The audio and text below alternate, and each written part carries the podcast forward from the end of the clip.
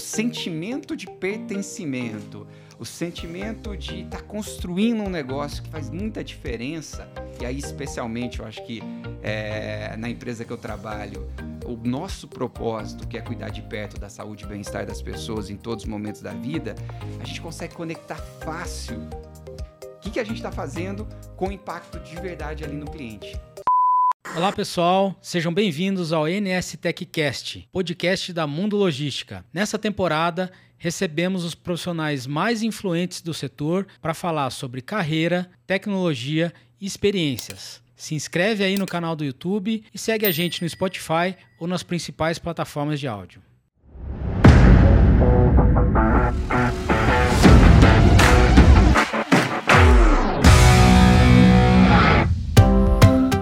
Olá, sejam muito bem-vindos a mais um episódio do NS TechCast, nosso espaço para falar de logística, carreira e de profissionais que inspiram outros profissionais.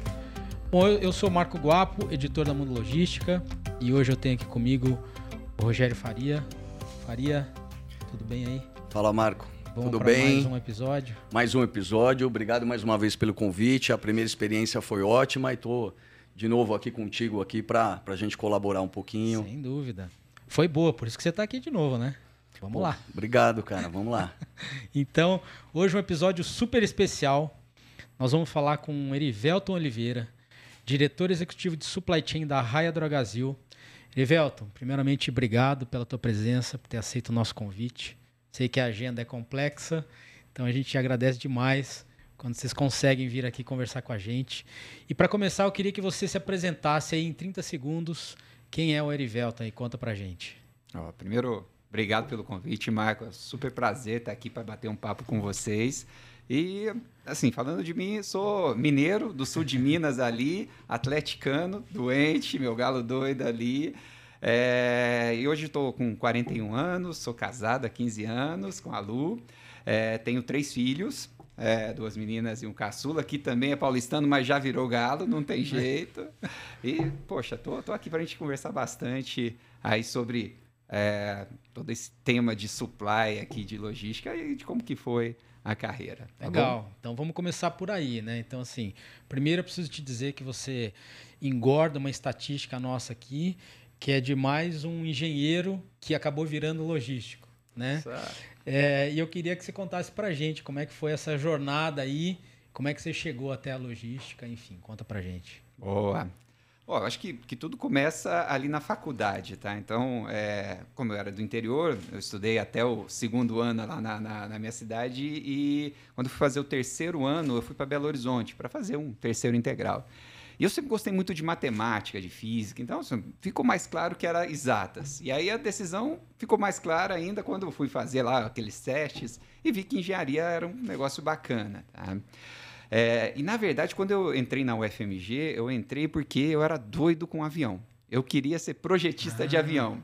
E na época, a, engenharia mecânica é, lá na UFMG, uma das ênfases era a aeronáutica. Da mesma forma que a produção também era uma ênfase, ainda não eram engenharias separadas. Então eu entrei com esse intuito. Fiz o ciclo básico e ali no segundo, terceiro ano, teve a opção de fazer logística como uma cadeira optativa. Fiz logística e apaixonei. Esquece projeto, esquece é, vai ser isso que eu vou, que eu vou querer Foi mordido, vida, né? mordido pelo mosquitinho da logística. Foi muito né? legal. E me apaixonei logo ali. E aí, na sequência, eu já fiz um estágio que, que cuidava é, do tracking de, de, containers que saíam lá do Rio e iam lá para a Fiat, em Betim. E aí foi mais legal ainda. E depois dali eu não, não parei mais, não saí mais dessa, dessa linha da, da engenharia de produção que tem toda a logística dentro, né? Legal. E aí você, você iniciou sua carreira na Atos, Atos Pharma? Né? Exatamente. Né? Que na época parece que era a terceira maior distribuidora do setor, né? É, você entrou como trainee, saiu como é, gerente de logística e planejamento. Como é que foi esse começo, essa jornada de crescimento dentro dessa empresa em específico? Olha, eu, eu falo que assim, dei muita sorte de estar no lugar certo na hora certa, tá? A, a, a Atos era a, a, terceira maior distribuidora do, do país e não sei se vocês conhecem um pouco do segmento de, de, distribuição farmacêutica, mas é um segmento bem difícil. A margem é muito baixa. A gente tem que montar uma logística tributária importante para conseguir ter um resultado bom. E, e ali você tem dois clientes a indústria e, e, a, e as farmácias, né? E aí, o que, que acontece? Como você trabalha muito apertado, você está num ambiente de muita escassez. A margem é muito baixa. Isso é uma delícia do ponto de vista de aprendizado, porque uhum. foi uma, uma, empresa que estava é, acelerando, porque a gente estava num momento de consolidação de mercado. Então eu tive é, a, a, experiência de participar de muitos projetos, abertura de CD, implantação de novo, é, de novo WMS, implantação de mudança de layout, sistemas automatizados. Então foi uma baita de uma escola é, que me formou do ponto de vista técnico. Foi ali que eu conheci também o meu mentor, que é um chinês chamado Shen. É, são um dos caras que mais conhece de, de, é, de, logística que eu já vi na vida, assim, pessoa boníssima. E aí eu dei muita sorte, porque tinha, a gente tinha 16 CDs, então eu tinha que ficar viajando o tempo todo, a gente no avião junto ali, ele ia conversando, me ensinando, me dando as dicas, e foi um grande mentor aí para aprender praticamente tudo que, que hoje eu sei sobre logística, eu devo a ele. Tá? E foi muito bacana também, porque era uma empresa que estava também numa transição de, de uma gestão é, familiar para uma gestão profissional. Então teve uma, uma, uma, passagem que a gente trocou o presidente e entrou um presidente que vinha da Ambev. Ah. E aí foi muito legal porque ele me apresentou um negócio que também fez muita diferença na minha carreira, que foi o tema de gestão. Tá? Ele veio e trouxe, óbvio, conhecia muito ali de gerenciamento da rotina, então trouxe o tema do, do gerenciamento da rotina, aí eu conheci a metodologia, aprendi sobre PDCA e passei a utilizar como mindset para o resto da vida. Então, a veia de melhoria contínua veio também dessa época aí. Legal. Pô, que legal. Erivelto, deixa eu, deixa eu te aproveitar. Você comentou sobre que você entrou na Atos Pharma num projeto trainee. Sim. Né? É, e a gente vê essa iniciativa em diversas empresas multinacionais, empresas super importantes que têm esse tipo de iniciativa de, de projetos trainee. Como que você enxerga isso, cara? Qual a importância disso? Hoje, como que funciona isso dentro da RD? É, explica um pouquinho para a gente, por favor. Boa, acho que excelente ponto. É, eu, acredito muito nesse programa é, de estágio, né? Na, na, época, quando eu entrei treinei, o nome era, era bonito, né? Aí veio o presidente, esse que tinha mudado, falou, não, ô estagiário, vem cá. é estagiário, tá, gente? Então, tem um nome bonito, mas não deixa de ser o estágio. E ele é muito bacana porque é, quem consegue entrar e, e, as empresas que conseguem montar esse, pro, é, esse programa de forma que dê a oportunidade para que esses profissionais rodem, façam um job rotation, conheçam a, a, empresa com uma visão mais sistêmica. Isso ajuda muito depois na carreira desses é, funcionários, porque depois eles vão conseguir jogar muito melhor e acertar as decisões é, olhando o todo, né? o que obviamente facilita muito é, na tomada de decisão e no acerto delas. Né? É, então, eu, eu aposto muito nesse programa. Dentro da, da, RD, inclusive, a gente tem um programa de estágio que, como exemplo, é, o, o, meu antigo diretor de logística tinha começado como estagiário com a gente há 10 anos atrás. Então, foi crescendo. Hoje eu tenho gerentes da, do corporativo, a gente tem diversos. É, é, tem um diretor do comercial que veio também desse programa de estágio. Então, a gente aposta muito e acredita muito nele. É, são impactos positivos tanto para o profissional quanto para a empresa. E, e para a empresa, inclusive, as pessoas crescem dentro da empresa com o aculturamento da empresa e depois a disseminação disso fica muito mais fácil, né? Concordo. Acho que é um, um dos pontos importantes disso daí. Sem dúvida. É. Orivelto, e aí, é, na Raia Drogazil, você também teve experiência de crescimento na carreira, né? É, hoje você é diretor executivo de supply, numa empresa que durante a sua passagem saltou de 2 bi para 26 bi de faturamento, negócio né, impressionante, né? É, mas na sua visão, assim, qual a importância de permanecer é, nas organizações e construir uma carreira? Né? Hoje a gente vê muito, até estávamos conversando antes aqui, dessa questão de, de, das pessoas que realmente às vezes mudam muito, né, sem ter um objetivo claro, e você está construindo a sua carreira basicamente em uma, duas empresas, né? Como é que você vê a importância disso? Marco, o, o que, que, eu acredito muito? Eu acho que a gente precisa criar ciclos. Tá? Às vezes, mesmo ficando um tempo maior na empresa, você vai trocando ciclos. Mas é, como é que eu enxergo? Tá? Eu, eu, pessoalmente, gosto muito de profissionais que estão ali para construir o resultado de longo prazo. E para você construir um resultado de longo prazo, normalmente você precisa de um ciclo um pouquinho maior. Então você entra na empresa, tem todo o aculturamento ali, você tem que aprender um pouco de como as coisas funcionam ali, uhum. para você também ir se adaptando e aí aos poucos poder ir colocando as suas contribuições. Aí depois vem um ciclo ali de uns dois, três anos que você começa a capturar resultado. E aí tem um outro ciclo que eu acredito que é muito importante, que é você conseguir sustentar aquele resultado que você construiu.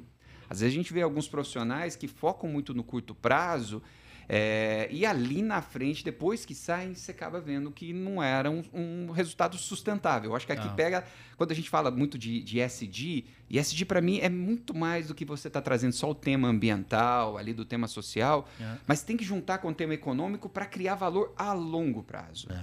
Então, eu acho que um tempinho maior, você tem essa oportunidade de se provar como um executivo que você pode, sem dúvida nenhuma, transformar, criar um baita de um legado e ali na frente demonstrar que os resultados são perenes, que são sustentáveis e que você vai continuar gerando valor, né? Volta um pouquinho no tema lá de trás. Lembra da melhoria contínua? É. Você tem que estar tá sempre melhorando. Né? Aplicar né? o PDCA, sempre rodando. Carreira, Pô, não é, tem jeito, né? É, é isso.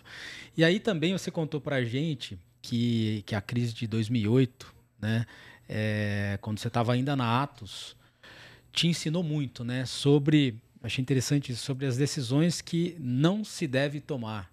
Né? Perfeito. Né? Como é que foi isso? Fala um pouquinho pra gente aí. Eu, eu, eu brinco muito, né? Assim, é, essa passagem foi uma escola em todos os momentos, né? E com a crise de 2008, era uma empresa que era bastante alavancada e aí uhum. teve o problema do crédito, né? Então aí a gente sentiu e uma empresa já de 2 bilhões de faturamento chegou a falir, tá? E aí, nesse momento, é, apesar de toda a dificuldade, óbvio, de ter que ir desmobilizando estruturas, é, é terrível ali você ter que estar tá é. demitindo pessoas. Sim.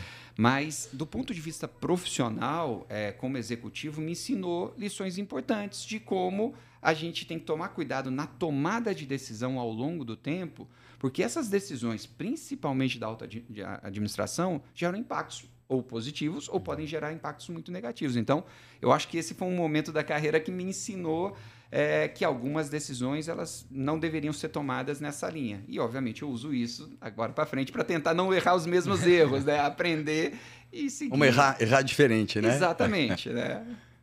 Legal. E aí você cita é, um projeto de redesenho da operação né, que você realizou, é, de distribuição na RD, é, que você tem muito orgulho desse projeto. Né? Você contou para a nossa produção também que antes desse projeto os produtos eram movimentados dentro do CD ali com carrinhos supermercado, né? num processo ainda um pouco diferente do que é hoje. É... Conta para gente como é que foi esse projeto, né? o que, que ele trouxe aí em termos de desenvolvimento para você e também para a organização. Acho que de novo dei sorte, tá? Já está de novo no lugar certo, ali na hora certa e com as pessoas certas, né?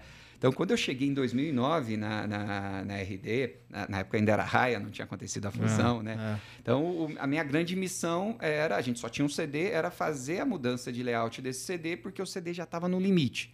A gente ia acelerar a expansão da empresa, na época tinha umas 250 farmácias, 270 farmácias, e a nossa expansão era ali umas 10 lojas por ano, e a gente queria dar um salto para 15, depois para 30. Lembra que esse ano, ano passado, a gente abriu 240, tá? Então, para ver como é que é a escala aqui. E, é, e a gente estava no limite. Então, a operação estava travando. Se a gente não destravasse, não teria como fazer essa expansão, tá? Então, a, o meu desafio foi chegar a gente não podia parar a operação porque era o único CD, então fazer todo aquele jogo de desmontar e ir remontando sem parar. É, só que a, o resultado foi fantástico, porque aí a, a, gente tirou uma operação que era muito manual, hum. é, sem fluxo contínuo, e o projeto foi uma delícia porque a gente criou linhas, como se fossem linhas de montagem, onde as caixas andavam, a gente tinha estações fixas, alto giro, baixo giro, bem parecido com uma linha mesmo de uma montadora. É, e aquilo trouxe muita produtividade, trouxe um fluxo contínuo. E um dos resultados foi que, quando a gente ligou a, as esteiras automatizadas, ali tinha shuttles, é, é, é uma automação até pequena, mas muito orientada ao que precisava, à necessidade daquele momento. A gente conseguiu é, um resultado muito bom. O time que saía de madrugada, entrava de manhã, saía de madrugada, na semana que a gente ligou, começou a sair 8 da noite. Duas, três semanas depois, era 4 da tarde, não tinha nada mais na expedição. Que legal. Um fluxo contínuo, muito bacana e melhorou muito o resultado das farmácias.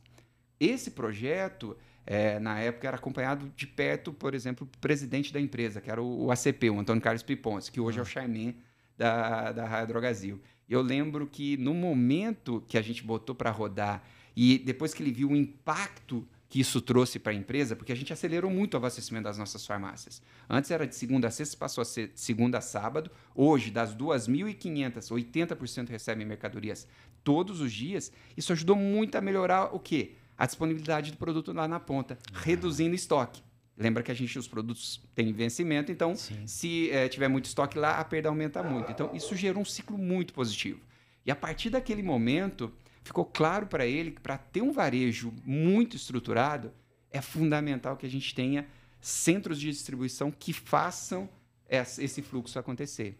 E aí, eu, eu- eu- eu- costumo falar que assim, ah, talvez o, o que mais me marcou foi que no começo do projeto, ele fala, ó, tô indo lá pro depósito. Hora que acabou o projeto, ele foi e falou, poxa, esse centro de distribuição faz toda a diferença daqui. E aí minha vida mudou. E a partir dali não faltou mais dinheiro para fazer a expansão.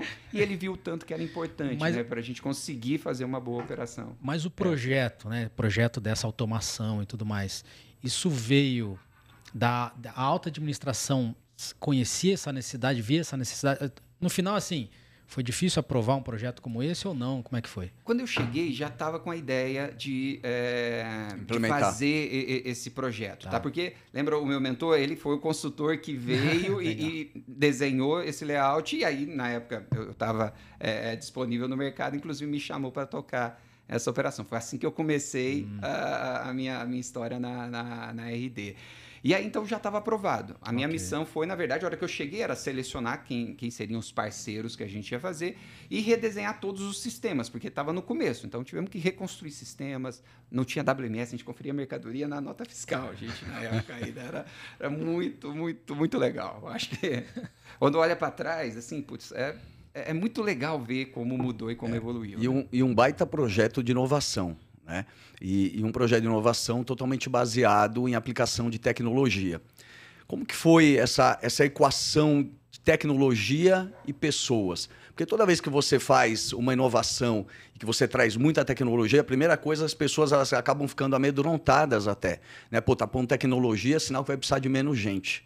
É, e isso acaba trazendo até um- um- uma sensação é, é, é, meio, meio complicada para o pessoal, né? Como que vocês conduziram isso daí, cara? Eu acho que assim, é, é, o que também nos ajudou muito nesse, nesse projeto é que, conforme a gente ia evoluindo ali na- nas mudanças, a gente começou a trabalhar muito o desenvolvimento, por exemplo, de um novo plano de carreira para as pessoas. E aí também a gente começou a trazer bastante do conceito ali do, do, do PDCA, mas muito mais de um sistema integrado mesmo de gestão. Então a gente começou a colocar as pessoas para contribuir de uma forma diferente. Elas participavam de grupos de melhoria para identificar um problema, rodar o PDCA e ver qual era a causa e resolver a causa. Então, é, a valorização individual foi aumentando, porque elas iam participando disso, iam ajudando a construir, e a gente foi fazendo muito disso, porque foi deixando muito claro que aquilo estava acontecendo por causa delas. Claro. E elas que estavam fazendo a- a acontecer. E isso foi gerando muito engajamento. Por quê?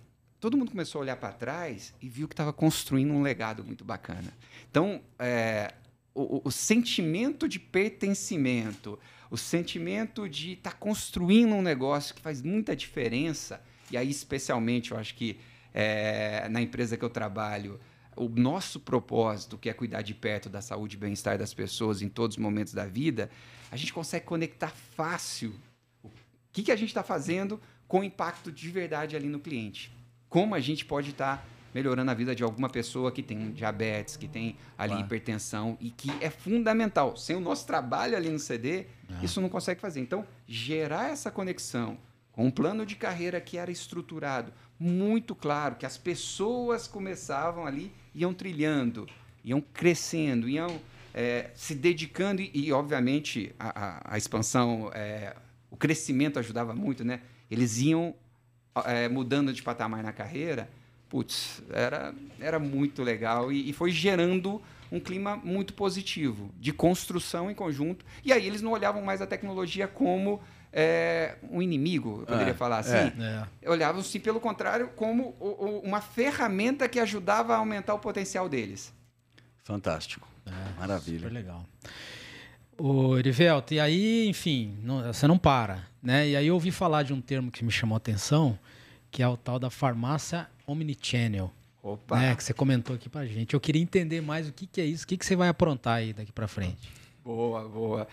Eu acho que, é, aí, seguindo talvez aqui na, na, em toda a transformação que aconteceu na, na, na, na, na Raia e ah. depois na Raia Drogazil, ah, né? A gente teve a fusão em 2011, que aí também foi uma, uma, outra super lição, né? Só quem participou de fusão, você sabe o que, que eu estou falando aqui. Sei. É, como é que como é que é?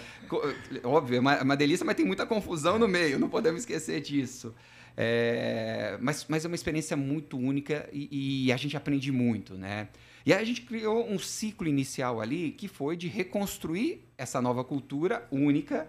E depois de sete anos mais ou menos, a gente percebeu é, já tinha capturado bastante valor, que era um momento da gente começar a mudar um pouco a ambição. Talvez sair daquele foco que era só o varejo farmacêutico e começar a olhar, talvez, para a saúde integral do nosso cliente. E aí, com essa visão, obviamente, mais orientada para o cliente, ficou claro para a gente que a digitalização ia acontecer. Isso em 2019, não tinha pandemia ainda. É. Veio a pandemia, ela adiantou 5, 6 anos do que era para acontecer. Antes da pandemia, o nosso e-commerce vendia mais ou menos 2% é, do nosso faturamento. Hoje já está batendo 10%. Então, uma curva exponencial. E aí o tema Omnichannel ficou muito claro para a gente, porque se a gente queria cuidar desse cliente em todos os momentos da vida, a gente precisava criar, cuidar dele, seja no online, seja no físico. Porque no fim das contas, eu, eu brinco assim, né? Se a gente pensa o cliente, ele vai com o corpo físico ali na, na, na, farmácia, com o avatar, na farmácia física, o avatar na nossa loja online, mas a alma é a mesma. Então, poxa, a experiência omnichannel de verdade tem que ser única. É. Ele tem que entrar no nosso aplicativo e ser quase que acolhido como ele é acolhido quando entra numa farmácia. E aqui entra um tema muito importante, Marco, que eu acho que talvez eu estava conversando um pouquinho antes é. aqui, é. que eu acho que vai mudar, inclusive, a carreira de nós, de logística. Hum. Porque quando a gente fala de omnichannel, tem um tema que é fundamental para o cliente, que é o produto. E esse produto, enquanto não inventarem o teletransporte, ele uhum. ainda vai ser montado, ele vai ser movimentado via analógica. Fisicamente, é. Estou imaginando seu last mile aí, cara. Esse é, é o ponto, gente. As oportunidades que vão é, acontecer para o time de supply, para o time de logística, são muito grandes. Os desafios, né?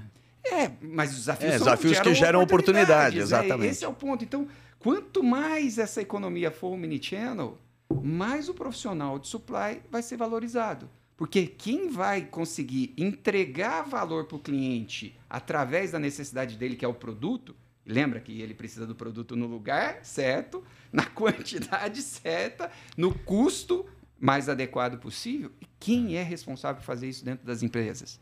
Somos nós. Profissionais de logística. Então, sim. eu tô, putz, eu tô muito animado com o tema de, de omnicanalidade. Quanto mais digita, digitalização, eu acho que melhor será para a gente. Tá? É, é, a, gente, a gente falou, eu, eu falei aqui sobre Last Mile, né? Eu acho que é um desafio gigantesco de quem monta um multicanal como esse que vocês estão montando, né?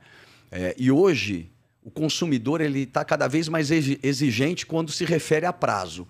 Então você vai comprar qualquer coisa que seja, você não olha mais só preço, você olha preço e prazo. Quando que isso aqui vai chegar na minha mão? É? Então é um desafio cada vez maior. E eu tenho visto uma prática de algumas empresas que elas elas já estão diminuindo a quantidade de mercadoria em CDs, porque imagina, né? A mercadoria que está em CD, ela vai demorar muito mais para poder chegar lá na ponta.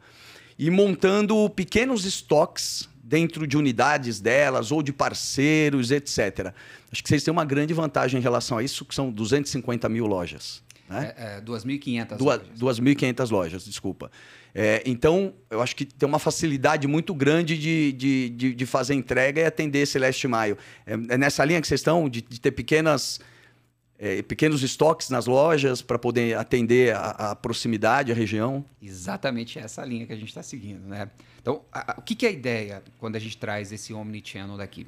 Na verdade, o desafio nosso é otimizar e utilizar o máximo possível de todos os ativos cada ativo vai tomando é, talvez um novo papel nessa, nesse sistema integrado de atendimento do cliente. As nossas farmácias, por exemplo, assumiram um papel de hub logístico. Uhum, uhum. Hoje, e, aí, desde 2018, todas elas já tinham compre e retire funcionando, tá? Então, isso era uma característica que também nos ajudou muito quando veio a pandemia, que acelerou isso e facilitou para a gente atender os clientes. Mas a gente tinha o conceito é, anterior de ter hubs que atendiam o last mile, o delivery, não saíam muito das farmácias. Com essa expansão é, que aconteceu dos pedidos de delivery, a gente passou a usar cada vez mais as nossas farmácias. Hoje, das 2.500, 1.900 já fazem separação de pedidos de delivery. Que legal. E isso nos ajudou muito a fazer o quê? A reduzir muito o prazo de entrega para o nosso cliente. É. Então, quando a gente olha, soma o compra e retire e o delivery, para vocês terem uma noção, a gente já tem provavelmente a entrega mais rápida do Brasil. 81% dos pedidos são entregues em até 90 minutos. 81%. Legal. Quando a gente vai para o D mais um, né, a gente já fala de 95% dos nossos pedidos são entregues. E a gente, óbvio, investiu muito no tema da, das farmácias, mas não deixou também de ter o papel dos CDs. Porque aquilo que não tem na farmácia, a gente tira, leva para uma farmácia como um ponto de transbordo, consolida e faz a entrega, é, por exemplo, ali. Garantindo a disponibilidade para o cliente sem ter a necessidade de fazer o split, porque o split é importante, mas tem um tema de custo logístico importante sim, ali de transporte, sim. né? É. E mais, a gente também aproveitou os CDs para a gente poder cobrir o Brasil todo. Hoje, quando a gente olha os últimos 12 meses, a gente fez entregas em mais de 5.500 cidades diferentes. É praticamente o Brasil todo.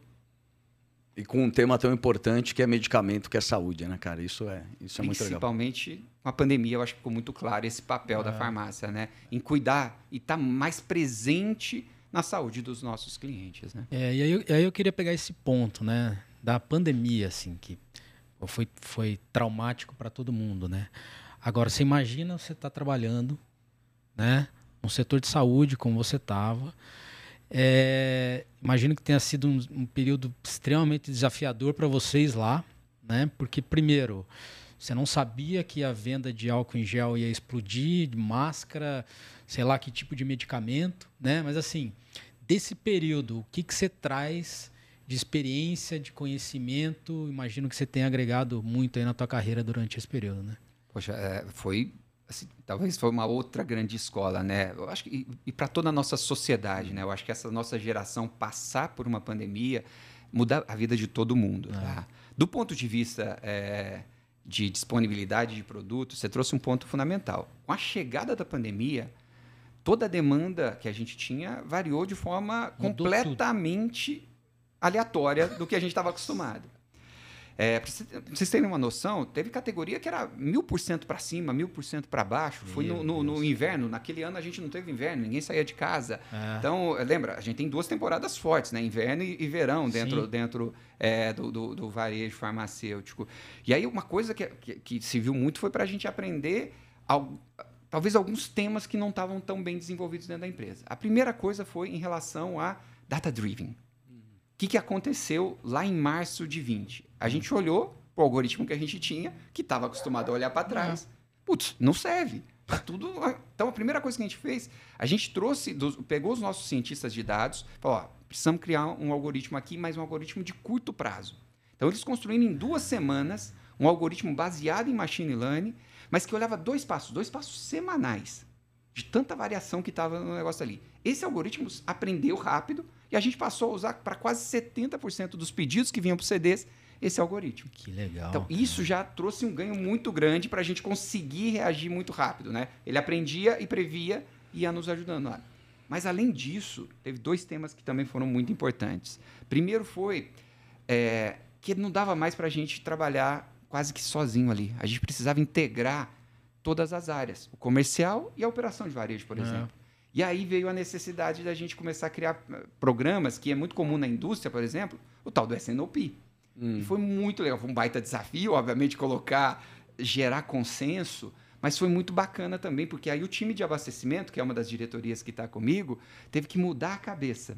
Eles começaram a criar todo o ciclo do SNOP, então a gente fazia a previsão de demanda, que virava o volume basal, colocava o time do comercial e o time de operações de varejo para a gente combinar as apostas de promoção, É. para aquilo virar a base. Na sequência, a gente discutia com o comercial o Open to Buy, o OTB. E aí, outra grande vantagem que a gente começou a ter, a gente começou a pensar junto o comercial e abastecimento, ciclo de caixa.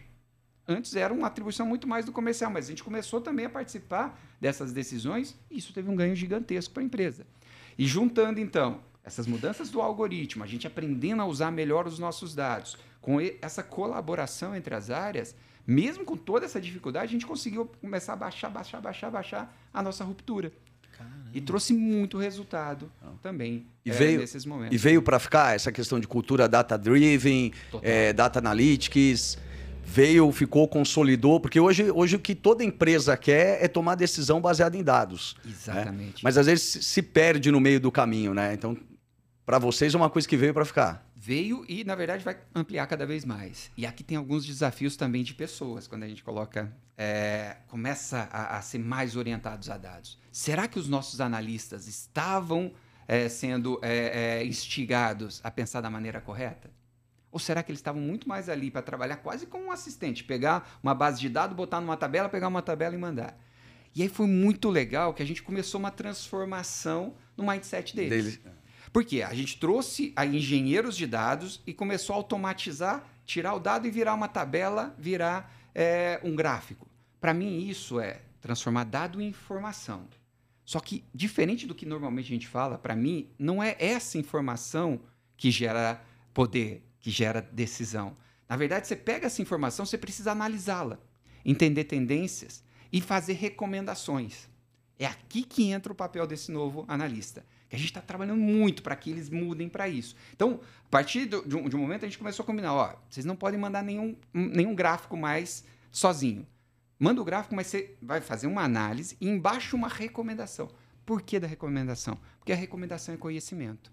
E com o conhecimento, a gente começa a tomar decisões mais assertivas e mais rápidas. O objetivo é a decisão, no final das contas, que a gente quer aqui. E outra coisa, né? Quando a gente está nessa jornada de transformação, não sei se vocês já, já, já pegaram alguma empresa que, quando coloca a primeira vez o Power BI da vida ali, todo mundo fica maluco. Não, Tudo vira Power BI. Gente, não é isso. A gente precisa colocar as informações para tomada de decisão que são necessárias. Vamos voltar no Lean? O excesso de informação é desperdício. É. Faz a gente perder tempo. Você tem que abrir um monte de coisa ali que você não tem que tomar decisão. Não faz sentido. Então, esse processo também está nos ajudando a treinar esses analistas a eles mandarem para quem precisa tomar decisão. E os nossos tomadores de decisão estão tendo que aprender a viver com aquilo que ele precisa. Aham, aham. Então está sendo uma isso- delícia e, e veio para ficar. Não vejo que isso volta. Isso, isso emenda num outro assunto que é a questão do agile, né? De, de metodologias ágeis, né? É, como que vocês tratam isso lá? Porque eu- a metodologia ágil, né, cara? Tem gente que, cara, quer colocar tudo, né? Transformar tudo em metodologia ágil. E aí eu acho que acaba colocando os pés pelas mãos. Como que você enxerga esse, Ó, esse tema? Eu confesso aqui, e aí é bom trocar que dei cabeçada em relação a esse tema, tá? Porque eu fui nessa linha. Então, pô, é lindo, é- já é Scrum Master, é PO, Discovery para tudo. A gente estava tá, tá implantando um novo TMS dentro da, da, da empresa que a gente não tinha um TMS. É um TMS que vai nos ajudar a unir ali e otimizar o middle mile, o last mile e com o marketplace o first mile, né? Então a gente vai ter a cadeia completa aqui.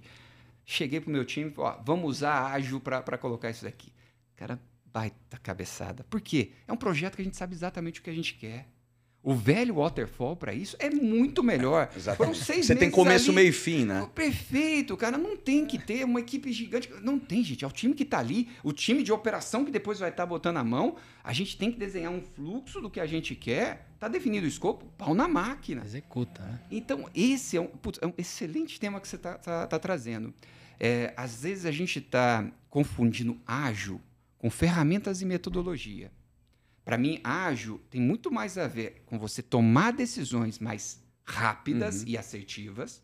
Por isso precisa da orientação a dados. Por isso você precisa de ferramentas. E ferramentas, gente, pode ser um- uma metodologia do, do Scrum ou do Kanban, Uhum. mas você pode também estar usando outras que são antigas que funcionam muito bem, como o PDCA Sim. que é simples, ajuda a tomar a decisão dali. Então, eu acho que é, talvez como moda que acabou acontecendo, né? vai, É. vai- vai todo mundo ali, vai, vai mais nesse embalo, e depois é que a gente para e começa a olhar para geração de valor. Eu acho que talvez o principal ponto da gente como profissional é estar pensando sempre no que de verdade gera valor para o aí. cliente e gera valor para o acionista. Que no final das contas É isso. é isso que a gente está aqui, né? É. Para trazer, fazer essa proposta de valor funcionar para o cliente e, obviamente, trazer retorno para os nossos Os acionistas. stakeholders, né? É Isso aí. É, muito legal. Faz sentido? Faz total, total, cara. sentido. Eu, eu- que- eu já dei cabeçada igual a tua, cara. Fica, fica tranquilo. Eu tenho certeza que, que nós dois não estamos sozinhos nesse. É. Tomara, então, que quem estiver nos ouvindo aqui aproveite e se aprenda com os nossos erros e não dê essas mesmas cabeçadas. É, eu acho né? que vai haver bastante empatia aí com esses temas e dois aprendizados super importantes aqui, né? Primeiro, eu acho que esse de, de usar a tecnologia como ferramenta, como você falou, porque hoje todo mundo diz assim, ah, mas por que né, usar tecnologia? Não, eu não vou diminuir pessoal, que isso fica um pouco ainda, né, ninguém entende muito bem. Acho que você trouxe esses pontos perfeitamente, né? E esse outro ponto, assim, de que né, tem uma frase que diz que tudo que é muito é demais, né? Então, sei lá, talvez você não precise usar Lean. Não estou dizendo só de Lean, estou dizendo de qualquer coisa, né? Mas assim, às vezes vem alguma coisa que está na moda e todo mundo quer usar o tempo todo. Isso não faz nenhum sentido, né? É, agora entrando um pouco na, na área daí, da, na- no teu papel como gestor, né? Que também é muito presente na tua trajetória. É, tanto nas referências que você teve, que você já comentou, né, quanto no que você acredita ser uma, uma gestão responsável. Né? Acho que você já falou um pouquinho disso. Mas é, como é que você enxerga hoje essa responsabilidade? Né? Hoje você, como gestor de muita gente, é, como é que você lida com isso hoje? Poxa, eu acho que talvez é, um dos papéis mais legais que a gente pode ter na carreira quando você vai, vai subindo e se torna é, um gestor é formar gente, é poder influenciá-los para que eles se desenvolvam, desenvolvam o máximo do seu potencial possível. Em alguns casos, inclusive, voem, porque se não tem oportunidade aqui, é justo. Eu, eu brinco assim, é, é como um filho, né? A gente cria para o mundo. Então, se não tem oportunidade aqui, vai voar uma hora, quem sabe não cruza de novo aqui, mas, mas, mas faz sentido. Então, para mim, é, talvez uma das coisas que me dá mais orgulho na carreira é olhar para trás e ver é, que eu consegui causar um impacto positivo em algumas pessoas, tá? Talvez é, o melhor exemplo que eu, que eu tenho agora aqui foi quando eu entrei na empresa há 13 anos atrás, eu tinha um sonho. O sonho era é, conseguir ajudar que uma pessoa que entrasse na, na nossa empresa, no primeiro cargo ali da logística, que é o auxiliar, lembra que normalmente um auxiliar de logística vem de, um, de uma camada da sociedade que é não é privilegiada, como Sim. normalmente a gente provavelmente aqui passou, teve privilégio de não, não passar fome, de ter estudo, é, de ter uma família estruturada que foi proporcionando, essas pessoas precisam ser cuidadas para que elas também tenham essa oportunidade de chegar no mesmo patamar para depois concorrer com os outros. Hum. E eu acreditava muito que a gente poderia criar uma maneira de desenvolver essas pessoas e elas poderem chegar aonde elas quisessem sonhar. E quando eu olho para trás e vejo que hoje, dos meus 11 gerentes de CD, eu tenho duas mulheres que começaram como auxiliar, trilharam essa carreira, foram extremamente competentes, agarraram desafios, se desenvolveram e hoje lideram 300, 400 pessoas de forma brilhante. Talvez seja o que dá mais orgulho. É, é de verdade esse talvez o maior legado que eu gostaria de ter criado na minha carreira. Legal. Então, eu acho que não tem coisa mais gostosa do que isso. Muito bacana. Pô, É, dá- que legal, cara. Eu vou, vou, vou ser obrigado a comentar que é, há pouco tempo eu, eu passei a ocupar uma outra posição dentro da empresa, uma posição de CEO, e antes eu era diretor administrativo e financeiro da empresa.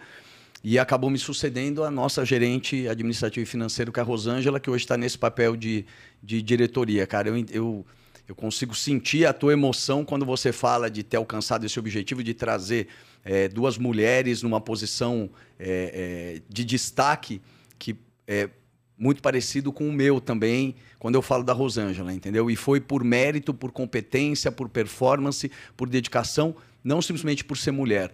Mas a gente, a, a gente fica orgulhoso quando a gente vê que a gente está começando a ter essa representatividade em cargos de liderança dentro das empresas. Isso eu acho, acho fantástico. Eu acho que vale o recado aqui. Logística é lugar para mulher, sim, tá? E falo, falo isso, porque tanto a Daiane quanto a Mainara começaram ali. Hoje já tem, junto é, dessa estrutura de 11, são seis mulheres à frente e elas estão arrebentando, tá, gente? É por competência total. Então, venham para cá também que vocês vão se dar muito bem aqui nessa Não, a gente entrevistou, nossa. eu tive o privilégio de participar com, com o Marco da entrevista da Renata. A Renata. É, nossa, uma história também é, de sucesso, uma pessoa super bem sucedida aí, é, diretora de, de supply chain end-to-end -end da Coca-Cola e, e com um currículo maravilhoso, foi fantástico também, cara. Então, é, tem, tem muito espaço, sim. É lugar para mulher, sem dúvida nenhuma. Sem dúvida nenhuma. O Erivelto, e aí, é, você disse também que você, você, comentou, né? Você cresceu no interior, perto da família. Né? Hoje você ocupa uma, uma posição que deve te demandar muito tempo né? da, da tua vida, de forma geral.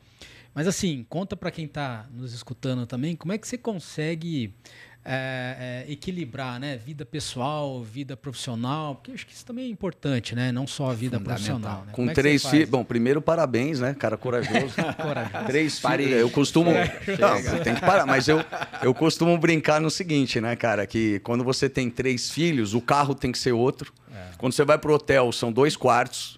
É. Você vai viajar de avião, é um problema sério. Cara, é, é problema que não.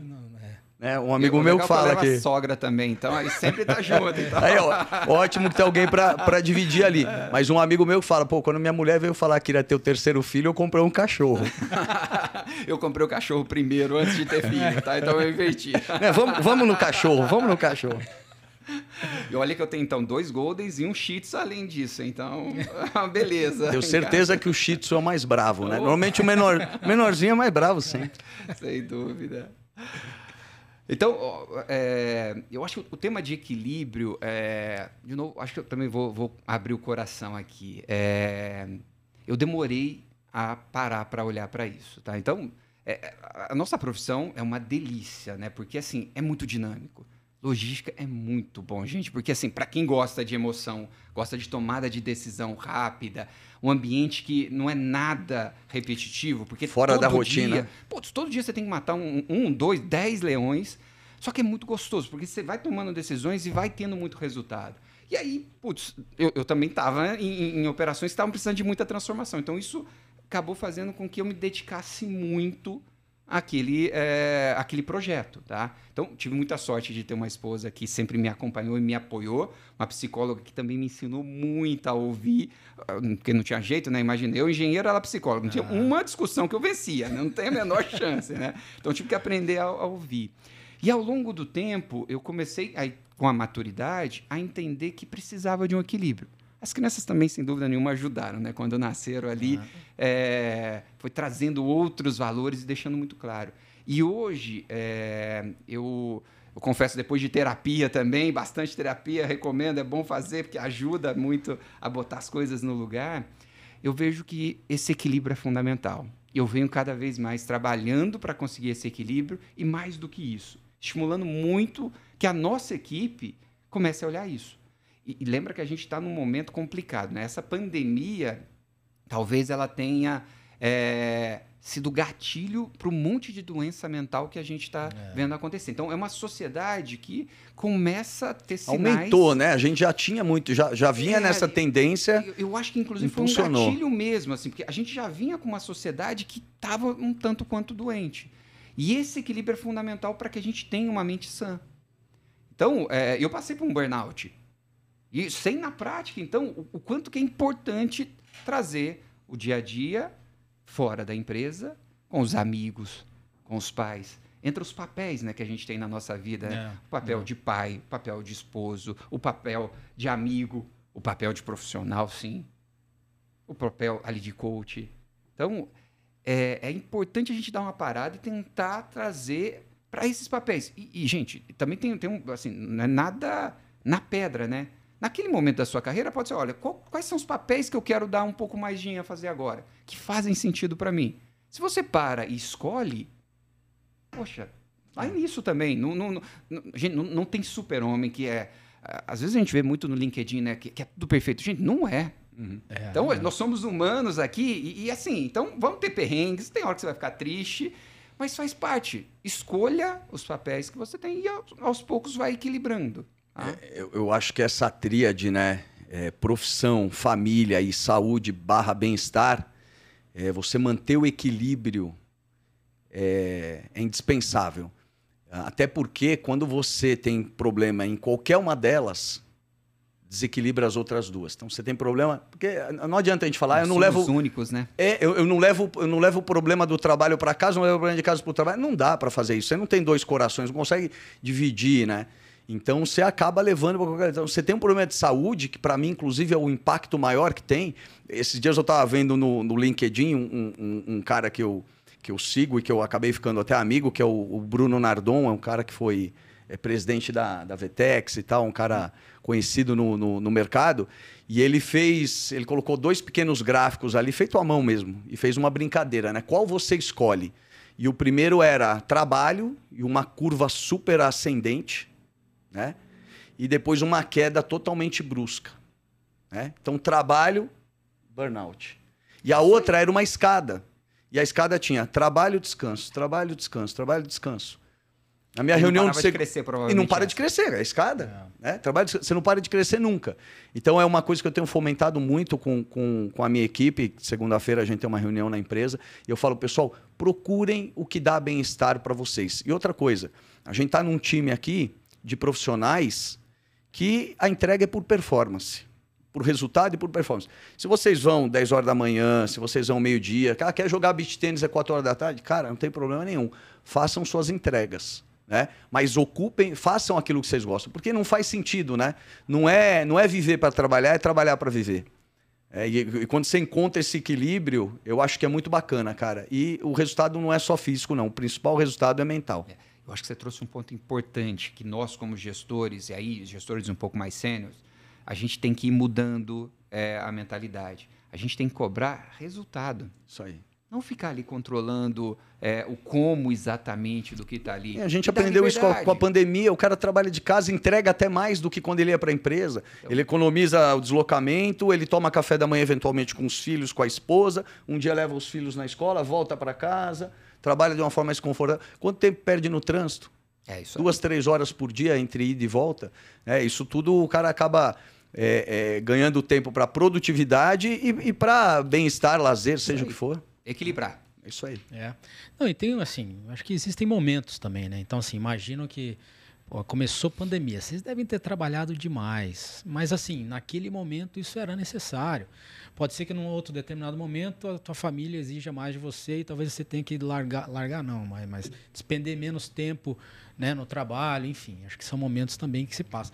Mas acho que o mais importante disso tudo, como você faz e você deve fazer também, é assim, é dar o exemplo para aqueles que você coordena, né, para os teus colaboradores. Porque acho que tinha muito disso também, né, que assim, ah, o cara virou diretor porque você chega ele está aqui, você foi embora ele está aqui ainda, amanhã você voltou ele já está aqui de novo, né? Existia muito essa mentalidade, mas acho que isso está mudando. Né? E acho que a e pandemia tem que mudar, né? Isso, né? Não, e, e mudou muito o pensamento das pessoas em relação a trabalho. Hoje em dia, tanto é que dificultou a questão de, de, de recrutamento e seleção, né? Antigamente, na minha época, sou da década de 70, e, e, e, você, você trabalhava naquilo que te pagava melhor. É a realidade. Onde eu vou ter oportunidade de ganhar mais? É onde você trabalhava. Hoje as pessoas trabalham por propósito. Né? Se você não tiver na tua companhia esse entendimento do quanto que é importante o bem-estar, é, eu não, não preciso ter horário rígido, eu posso trabalhar com horário flexível, com sistemas híbridos, etc você nem. Você até pode recrutar, mas você não vai reter os talentos que você precisa. Eu acho que, acho que isso é muito, muito importante. Não é, não, é, não é mais dinheiro, não é só dinheiro. É muito propósito. E se você não ah, tiver um propósito bacana na empresa, né? com o propósito de vocês, né? que é cuidar do bem-estar, gente cuidando de gente, gente cuidando do bem-estar de outras pessoas, É, se não tiver um, um, propósito forte por trás disso, não adianta. Não adianta que é, você não vai você não vai ser atrativo para as pessoas. Exatamente. Muito bom. O Erivelto, me diz aí, quais são as principais características, na tua opinião, que fizeram o Erivelton ser o que é hoje? Né? Nossa, que, que para você, gente, assim, né? é, assim, mas você né, já fez terapia, já deve ter pensado um pouco sobre isso. Mas quais são as características que você acha importante aí?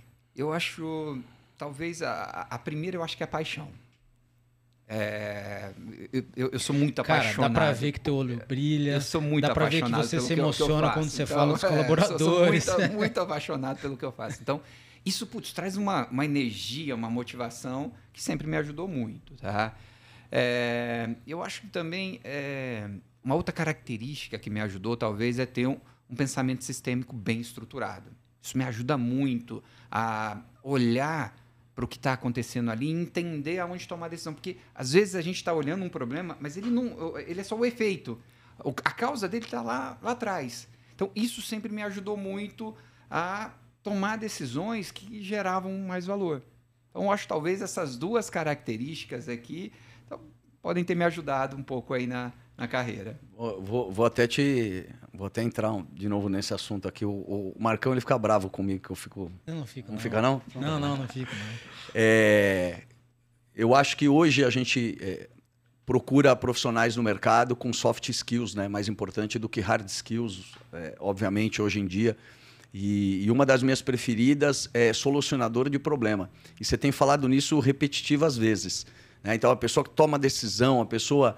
É, eu acho que essa, essa questão de, de capacitação de líder dentro das companhias é essencial, principalmente quando a gente fala de, de soft skills, porque é isso que a gente quer hoje em dia nas organizações. Né? soluções simples, né? É, tomada de, de, de decisão simples, os robôs vão fazer daqui a um tempo. Né? A gente não vai mais. A gente hoje procura profissionais e desenvolve profissionais para lidar com problemas complexos, com problemas caóticos desse mundo maluco que a gente vive hoje, que é completamente diferente, completamente imprevisível. Né? Antes a gente sabia tudo o que ia acontecer. Né? Hoje em dia é completamente imprevisível. Então, do meu ponto de vista, é super importante quando a gente capacita. A gente falou também sobre educação, né? E é o outro tema que eu, que eu adoro, que eu, que eu falo muito sobre educação, também incentivo muito o, o, o, nosso pessoal a estudar, e continuar estudando cada vez mais. Acho que esse é o segredo de você ter gente capacitada, inclusive para suceder pessoas que, que saem, que vão para outras oportunidades. Mas é, soft skills, sem dúvida, hoje é uma das coisas que está no, no, no topo da minha pirâmide de prioridades, cara. Concordo. Legal. Bom ponto. Rivelto, e teve algum dia especial na tua carreira? Não vou nem falar da vida pessoal que a gente já imagina, né? Mas assim, na tua carreira teve um ou alguns dias que te marcaram assim, especialmente? Poxa, eu acho que tiveram vários. É difícil até de escolher. É... Ah, o dia Poxa. que o presidente foi lá ver ah, tudo automatizado, é. layout novo, deve ter sido um deles, né? Bacana. Putz, eu vou trazer mais recente. É... Putz, eu, eu fiz a, a promoção é, da Tamires para gerente de planejamento e inteligência logística. A hora que eu estava conversando, e, e, foi por vídeo, foi uma pena. Isso eu queria estar tá muito no presencial. É. É, cara, a maneira com que ela trouxe, e ela tinha passado por alguns problemas pessoais, e, e putz, a, a, maneira com que ela trouxe é, a felicidade, e, e, e falou, poxa, olha, obrigado por ter apostado, obrigado por ter. Putz, talvez é, resuma muito desses momentos que eu vivi. Graças a Deus foram muitos, assim, foram muitos mesmo. Então, pegar um estagiário e promover ele para diretor, assim, é. foi o único. E ele, inclusive, saiu da empresa, tá numa baita de uma multinacional, ia falar um negócio que não pode aqui. e tá arrebentando. Ele saiu para ir para uma cadeira que é a minha hoje. Então, olhar o supply como um todo. Então, poxa, se olhar e, e ver como, como é legal, né? É, é, é, é, mais ou menos se fosse do pessoal, é o tema dos filhos, né? Não, putz, Sim. É. é. então, eu, eu, acho que tem muito disso, cara. Então, entregar projetos é muito legal, cara. Eu, eu, eu sou um abençoado nesse caso, assim, poxa, não, não dá para escolher um. São, são muitos, muitos mesmo. Legal.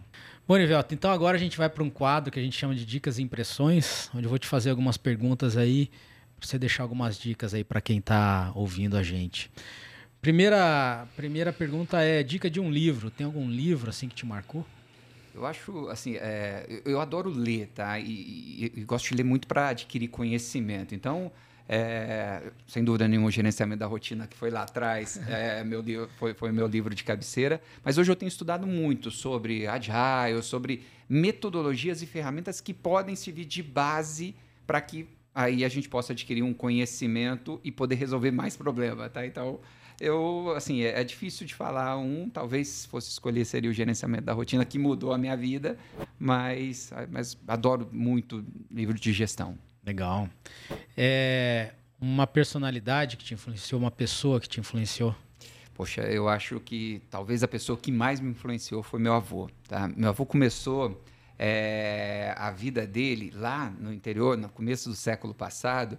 Eu acho que é, talvez tenha vindo dali já a veia logística, porque ele começou fazendo transporte. Ah. Só que naquela época ele transportava com carro de boi, né? Ah. Então, poxa, ele fazia frete com carro de boi e depois foi sempre muito, muito honesto. Talvez a, as pessoas mais corretas que eu já vi, assim, era uma referência onde que ele estava justamente por isso. E muito trabalhador, construiu é, um negócio, construiu toda, to, todo o conforto que ele pôde proporcionar para a família e sempre me inspirou, inspirou, muito, tá? Então, acho que talvez seja ele a pessoa mais marcante do ponto de vista de inspiração que eu tenho. Que legal. Você tem alguma frase preferida? Puxa, eu não tenho uma frase. Eu acho que preferida mesmo assim, não tenho, não tenho. Tá. Então deixa um conselho aí para quem está começando, quer se tornar um dia diretor de supply chain da RD que, que você tem de conselho para dar? Eu acho que, poxa, primeiro é, aposte nessa, nessa carreira. Eu, eu sou suspeito para falar, acho que vai ser uma das carreiras do futuro, tá? Sendo, sendo bem sincero. Eu brinco de novo, né? Enquanto não inventarem o teletransporte, vai precisar muito da gente aqui para fazer o fluxo acontecer, tá? É, talvez o conselho que eu, que, eu, que eu passe é se dedique quando você estiver ali. É, tente se atualizar ao longo do tempo, mas principalmente é, cuide das pessoas. Tá? É, isso vai ajudar muito você construir um legado que, sem dúvida nenhuma, volta, tá, gente? Não, não tem jeito, volta, volta de forma muito positiva. Muito legal. Livelton, bom demais conversar com você. É, dá para sentir de novo, né, assim, a tua emoção em falar do tema apesar de ser, um cara lá de exatas, né? Mas dá para ver que você é muito conectado com as pessoas. Isso é muito legal, acho que faz muita diferença. Então, obrigado de novo pelo teu tempo, né? Faria, valeu de novo por mais essa. Foi boa a conversa, né? Cara, foi maravilhosa. É, obrigado por essa troca, Erivelton. Acho que a sua história é inspiradora para quem nos assiste. É, para mim foi um momento de super aprendizado, aí com, com tudo aquilo que você, com toda a sua experiência. E obrigado mais uma vez, sucesso sempre. Ah, eu que agradeço, Faria, Marco, pelo convite. Foi uma delícia esse bate-papo. Vamos pensar em outras coisas também que a gente pode ir fazendo assim, sei lá. Vamos fazer uma confraria, quem vamos, sabe, aqui. Chamar esse monte de gente que vocês estão entrevistando aqui, que vai ser uma delícia, ainda mais tomando uma, né? É verdade. É uma boa ideia, hein? Opa, né? fica aí a dica, hein? Então tá jóia. Boa. Bom, obrigado a todos que nos acompanharam até aqui. Espero que vocês tenham aproveitado também. Lembrando que a gente está no YouTube, nas principais plataformas aí de áudio. E é isso, a gente espera vocês no próximo episódio do NS TechCast.